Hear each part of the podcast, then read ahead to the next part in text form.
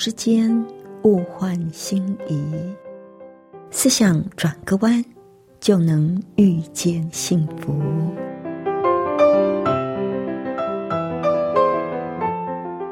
这里是希望之声，我是唐瑶，邀请您和我一起在今天遇见幸福。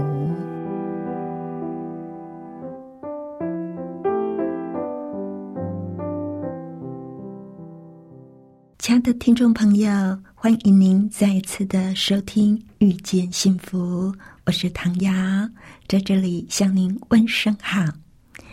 在前面两集的节目里，我们为您介绍了在台湾被誉为安宁疗护之母的赵可士博士，在离癌之后的心路历程，以及他怎么样重新过一个。健康平衡的新生活。赵博士接触过的癌症病人非常的多，他也亲眼见到很多病友因为错误的选择而导致难以弥补的后果。到底得到癌症之后要怎么样做出最适当的选择呢？待会儿我们再来分享喽。那在节目的一开始。我们先来听一首诗歌。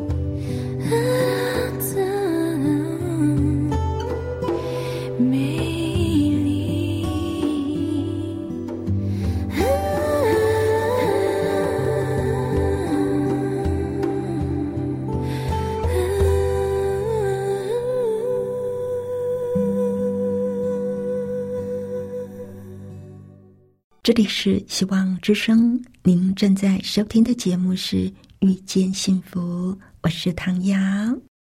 今天呢，在节目里要和您继续分享赵可士博士他在《总有一天等到我》这篇文章当中，他提醒病友怎么样去做出最有智慧的选择。我们曾在节目里提过。人一旦知道自己罹患癌症之后，马上就要面对非常多的选择。对于平常没有做过任何准备的病人以及家属来说，要做出正确的选择是极为困难的。而赵博士呢，在很多病友的身上就看到了胡乱选择的后果。像他就提到，有一个朱先生，他四十五岁，夫妻俩都在大学里教书，非常受到学生的尊敬。不幸，朱先生得了肺癌，治疗之后仍然抑制不住癌症的扩散跟转移。后来，他因为呼吸困难跟疼痛而住进安宁病房，由杨医师照顾。杨医师非常的用心，但不过他发现，不论他怎么样的改变处方，病人的呼吸困难跟疼痛都完全没有改善，反而日益严重。朱先生因为痛苦而深度忧郁，连话都懒得讲。经过医疗团队仔细讨论之后，他们发现，每次护理人员给他药的时候，都被朱太太接了过去，说由她来喂。没有一位护士亲眼看过病人把药吞下。小夜班的护士则报告说，每天晚上都有一个穿着奇特的男士进入病房。每次他来的时候，朱太太就交代护士不要进病房打扰病人。满心疑惑的杨医师决定趁朱太太不在的时候找病人谈一谈。原来他虽然住院住了三周，但是从来都没有吃过医生开的药，全部都被他太太丢进了马桶。朱太太还找了一位灵修人士，每天晚上来为他先生做灵疗，而且还喝他带来的灵水。这个灵修人士呢，还告诫病人绝对不能够跟西药一起吃，否则就会无效。他说：“痛苦是灵修的最高境界，一定要咬牙忍过去，忍耐过后就会雨过天晴，一片光明。”朱先生虽然实在无法再忍，但因感念妻子的不舍与爱。而且自己现在也要靠妻子照顾，就咬牙顺从妻子的安排。杨医师听到真相之后，非常的难过，就找朱太太恳谈，而且告诫他说：“你这么做，等他死后你会后悔，为什么要让他受这么多的苦？”朱太太却因为爱夫心切。也因为深信灵疗的功效，就很生气的对医师说：“我永远都不会后悔。我们住安宁病房，只是利用你们这个舒服的房间。至于治疗用药，不用你们费心，一切我自己处理。”杨医师听了也气了，就对朱太太说：“医院有医院的规定，既然你们不配合医疗。”就不能够让你们住在病房，还有许多病人在等病床。朱太太就带先生回家继续临疗。一个月过后，朱先生受尽折磨而死，只剩下皮包骨。朱太太在丈夫死后悲痛万分，在哀伤中产生的两种情绪：罪恶感跟愤怒。却因为自己说过永不后悔的话，因此不承认自己有罪恶感，就把这种情绪一并归入愤怒。强烈的愤怒需要找一个出口，但是没有办法向灵疗师发泄，因为这是他自己去找的。于是就全部归罪于杨医师。倒霉的杨医师就这样成了朱太太发泄情绪的出口。说实在话，像这种病急乱投医的例子，还真的是非常的多啊！即使是受过高等教育，或者是平常很有理性的人，碰到这样的情况也不例外。爱之是足以害之。因为无知或者是任性，而对所爱的人造成的伤害，有时候比不爱还要严重呢。朱先生如果没有太太的照顾，可能会感到孤独，但至少他在死之前不会受到这么大的痛苦。赵博士就说他在安宁疗护呢。常常会遇到极为强势的家属，真的是很难处理。因此，他就提醒每一个人，应该在健康的时候规划好自己的临终医疗，免得到时候身不由己、任人摆布。如果我们要避免像刚刚讲的那一种悲剧，发生在自己的身上，或者是家人的身上，我们应该怎么做呢？赵博士给我们的建议是：我们要尽量丰富相关的知识，而不要当渔民。医学知识日新月异，而且取得这样的资讯也不难。无论是从图书馆、书店，或者是网络，都可以找得到。先做一番功课，才有与专业人员或者是亲友讨论的基础。那还有呢，我们一定要有辨认江湖术士的能力。所有的正统医疗方法、药物，都是根据无数的实验而得的成果。但是科学不是万能，药物不是仙丹。没有一个好的医师会保证他建议的疗法药物一定有效，但是反观江湖术士呢，则会夸大疗效，保证治好，而且他们最喜欢用见证人或者是代言人的方式来宣传产品，比如他会告诉你说，张三用了这个药治好了。李四打了这个针，多活了。几年等等。奉劝病友绝对不要轻信，也不要购买任何电视广告直销所卖的产品。即使因为这样而得罪了亲友，也在所不惜。因为命是你的，你仔细想一想，要是真的这么灵，那么有效，发明的人。不是早就得到诺贝尔奖了吗？自从赵博士自己成了病人之后，他更加了解病友的心境，也发掘了更多病人的秘密。他到底发现了哪些秘密呢？秘密依旧是医生开的药根本没有吃，因为正牌的好医师绝对不会打包票给保证。但是病人需要希望，所以就去尝试各种另类治疗，却不愿意让医师知道，又想留个退路，因此仍然定期的回诊拿药，但是大包大包的药就堆在那里没有吃。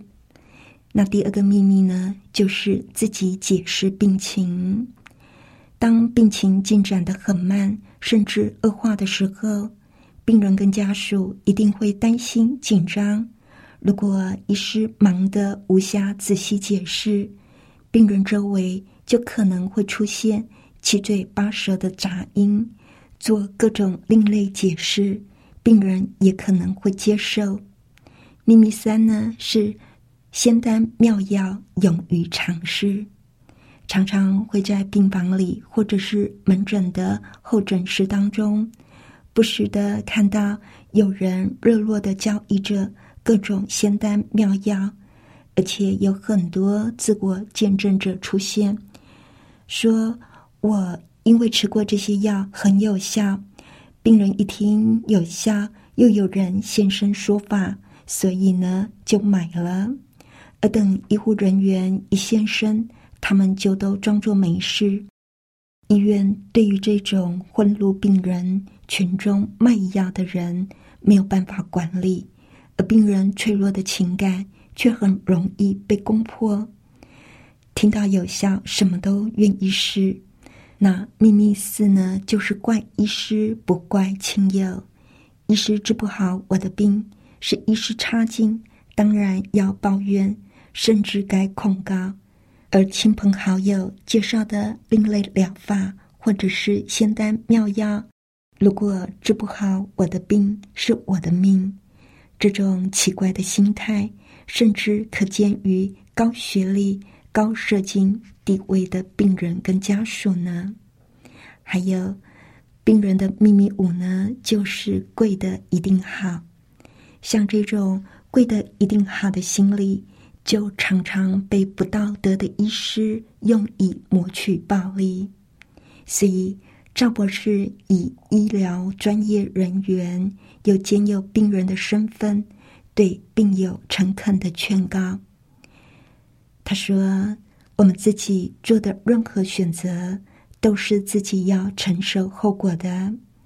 把不明药物或者是以食品名称贩售的药品吃下肚里，或者注射到体内，就再也挖不出来了。而且这些东西都很贵哦，不贵还没有人相信呢。花了大钱去买这些东西，没有效果，还算是好的。如果有害健康，要怪谁呢？所以我们要非常的小心，对应这一些非常热心劝你吃这个用那个的人，不要因为被他的爱心而感动，就全盘的接受。你可以感激他的热心跟爱心，但是一定要拒绝他推荐你吃下肚的任何食品跟药物。得到癌症之后，一定会觉得很慌乱，所以人家讲什么有效，就会去试，白花了钱不说，还可能危害健康，延误治疗。我们一定要非常的小心。像我自己，常常有人会好意的给我偏方，但是我总是说谢谢，我连药单都不拿。当我们在慌乱的时候，要记得祷告，求上帝给我们智慧，做出最好的选择。也要记得改变生活习惯。癌症的发生绝对不是突然之间就发生的，不健康的生活、心理的压力、污染的环境，都有可能是癌症发生的原因。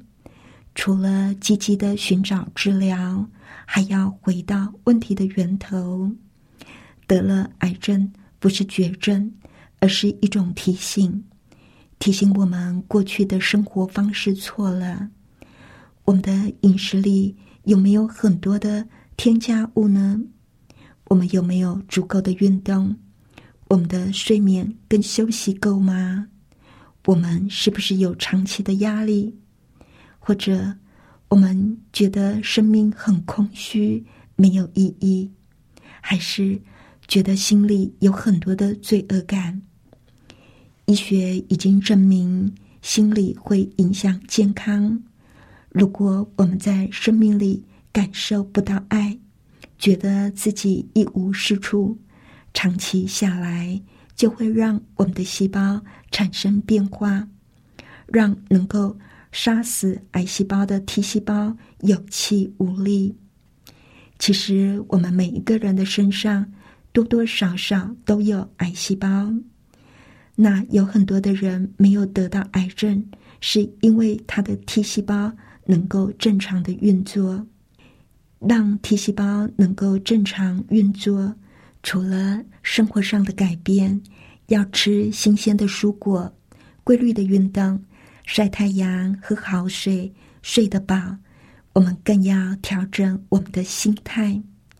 有压力呢，就要学会放松，把自己的一切交托给上帝，卸下重担，不烦恼，不挂心，也不忧虑。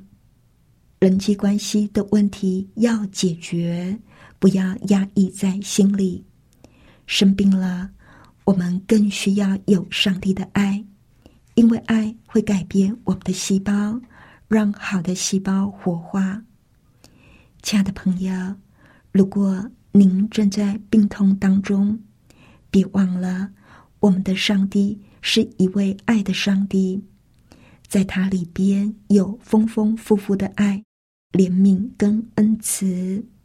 而我们在治疗的当中，也不要忘了，上帝的恩典够我们用。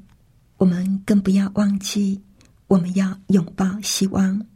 最后，为朋友带来这一首诗歌《拥抱希望》。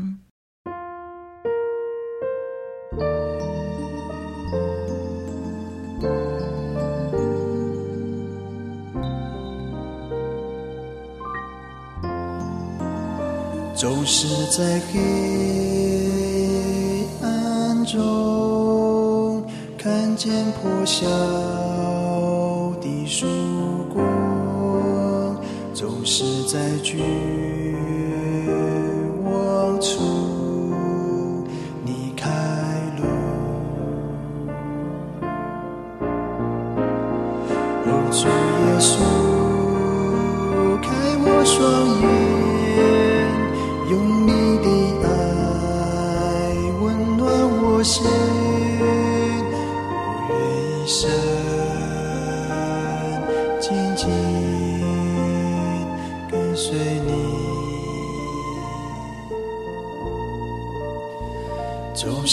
在眼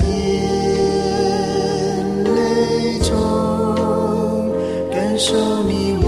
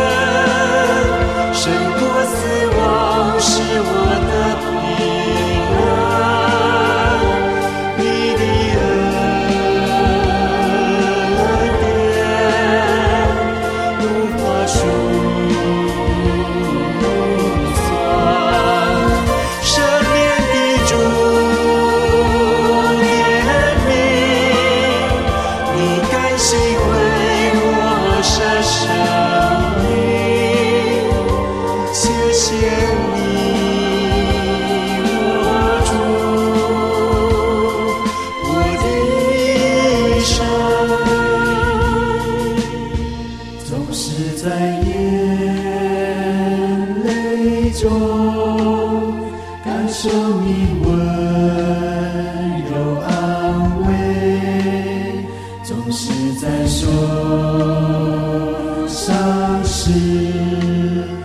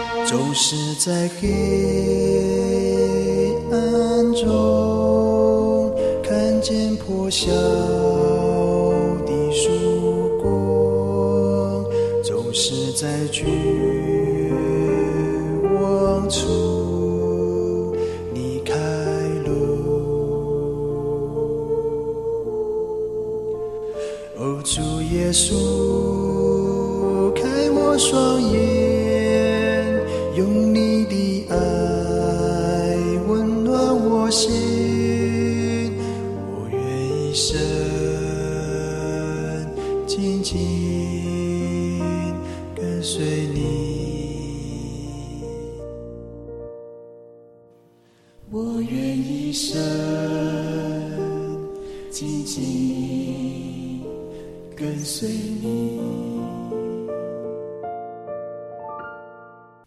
是希望之声，您正在收听的节目是《遇见幸福》，我是唐瑶。谢谢您收听我们今天的节目，愿上帝赐福您以及您的家人。我们下一次同一时间再会喽，拜拜。喜欢今天的节目吗？或是您错过了精彩的部分，想再听一次，可以在网上重温。我们的网址是 x i w a n g r a d i o 打 o r g，希望 radio 打 org，或是搜寻旺福村，也欢迎写信给我们分享您的故事。来信请写到 i n f o at v o h c 打 c n。